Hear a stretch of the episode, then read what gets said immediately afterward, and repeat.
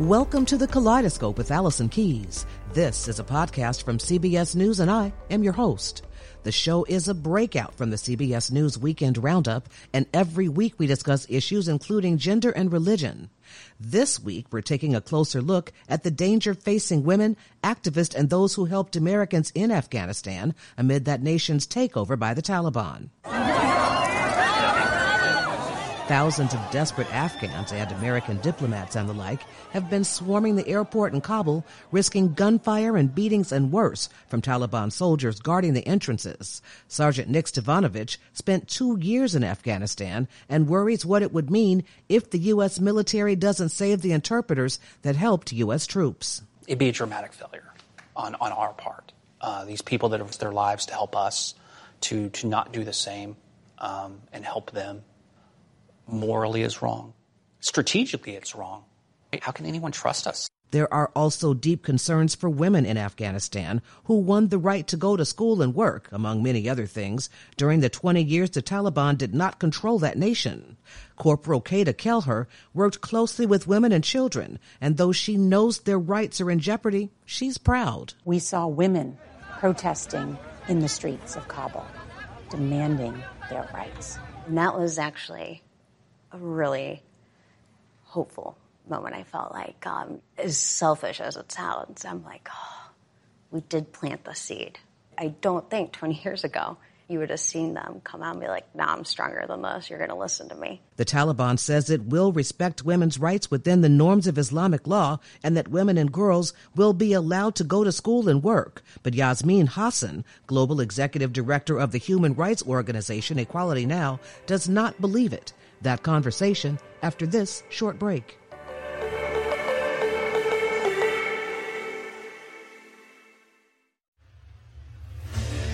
What makes a life a good one? Is it the adventure you have? Or the friends you find along the way? Maybe it's pursuing your passion while striving to protect, defend, and save what you believe in every single day. So, what makes a life a good one? In the Coast Guard, we think it's all of the above and more. But you'll have to find out for yourself. Visit gocoastguard.com to learn more.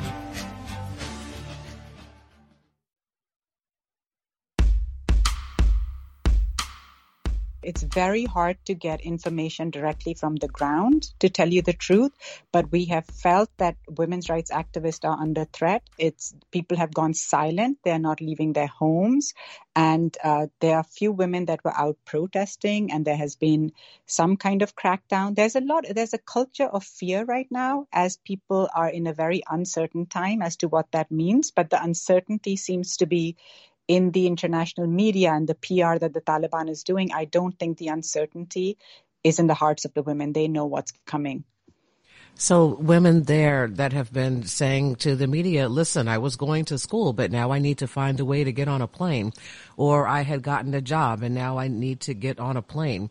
And people have been yes. buying burqas for the women in their family because they cannot dress the way they've been dressing. Absolutely. What the other price of burqas went from two dollars to twenty dollars, which is the the demand went up exponentially. People are petrified and the, that's what we are working on is trying to get as many people out of afghanistan particularly women and women's rights activists as quickly as possible. So that seems to be the first call of action as this all unravels so quickly without giving us a chance to be able even able to strategize you know? So right now the urgent call from the ground is to try to get as many women's rights activists and women out of afghanistan. Of course that is not a sustainable strategy for the long term or for all the women and all the people who live in afghanistan. So it's a very dire dire circumstances right now. Are women activists there and women in general simply in hiding there are many, many in hiding, and we have been having a very hard time connecting and getting information. People are scared to talk. Um, our partner groups there we haven't heard from, but we have heard from Afghan women who are in the US and the UK and all who are activating, who are more in touch with family members. And what I'm hearing is that they are the fear complete fear. And but people who are activists feel that they are going to be targeted, and just regular women and girls who had a life uh, that had been built up over the last 20 years are now in fear for their lives, their livelihoods, their being able to go out, their movements, everything. I know that there had been great strides there in, in women's rights after the Taliban was forced out. Is all of that just going to be gone? It looks like it.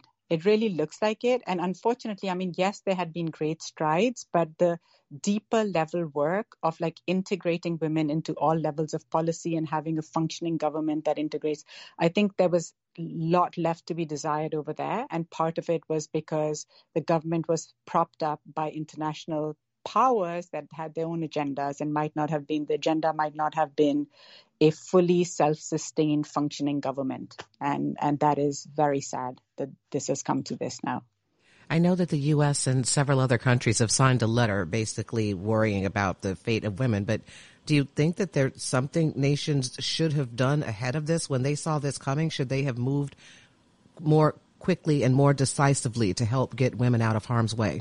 I think absolutely. I think the pullout was a mistake that this should have been planned and phased properly as opposed to this sudden thing. And I think it, it is strange to say that we were going to pull out and we didn't see this coming because if you're on the ground and your intelligence is on the ground, you knew that this was coming. So I think better preparations had to be made and better rescue efforts had to be made. And I think that we have failed. The international community has really failed the people and particularly the women of Afghanistan. I know that you said your organization has been trying to get women out. How are you going about doing that? What with the situation at the airport? I mean, it's not like you can just drive across the border, is it? No, no. We are advocating with governments to open their borders. We're also advocating with governments and compiling a list of women's rights activists uh, that should be put on the priority list. And we have partners who are working directly with families in Afghanistan to, you know, see who we can get out. It's a very difficult. And again, I am sitting right now in Iceland where we were when all of this uh, happened. So I am not directly in touch with our staff and all the efforts that that, that they are doing. Uh, but I know organizations like Women for Women International, there's Musawa Urgent Action Fund. Every women's rights organization that I know is focused on this issue, and we are trying to figure out how we call on governments. I mean, my government, I have two governments, the United States and Pakistan. Both are integrally involved in this, and we are signing letters, reaching out to the State Department, reaching out to you know the Pakistan government to do whatever they can do at this time. For women that are in hiding there, that are on the ground there, are their relatives in danger as well? Well, I, anybody who's there is in danger. I think the people who have managed to get out are are critical to trying to get other people out. I think that anybody who was an activist and who spoke against the Taliban and who was part of the Afghan government or the American efforts or the British effort is in danger.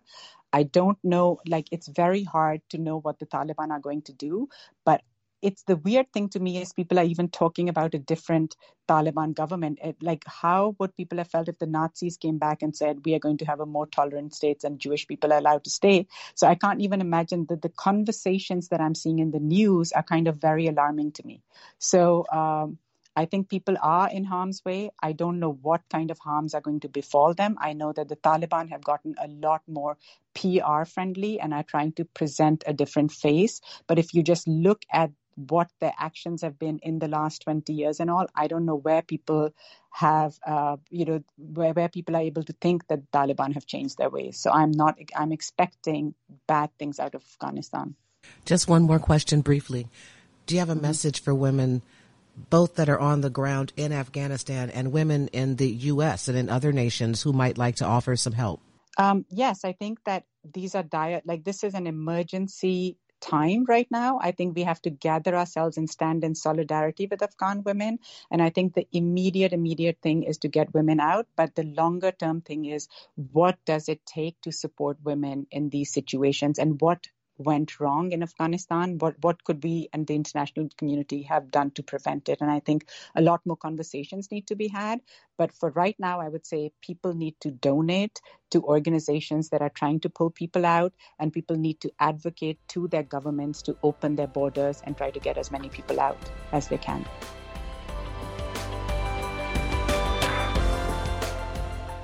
That was Global Executive Director Yasmeen Hassan at Equality Now. Thanks so much for joining us. Also, thanks to Ashley Armstrong for her production assistance. Like what you hear? Come on back for more. There will be new episodes of Kaleidoscope with Allison Keyes every Monday. Follow the show wherever you get your podcast. Thanks for listening. I'm Allison Keyes, CBS News.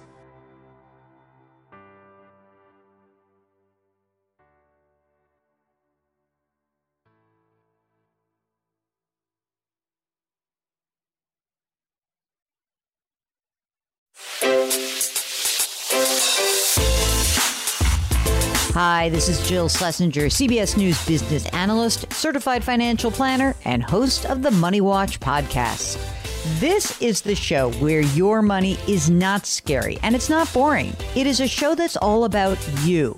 It's your questions that make it possible for me to provide unconventional and entertaining insights on your money and maybe more importantly, on your life. I'm going to be your financial coach, someone who brings common sense and an insider's perspective on how to manage your money and your emotions. And I promise we are going to have a little bit of fun along the way. Have a question from retirement to career changes to college funding? Just send us an email at askjill at jillonmoney.com. Follow Money Watch wherever you get your podcasts. You can listen ad free on the Amazon Music or Wondery app.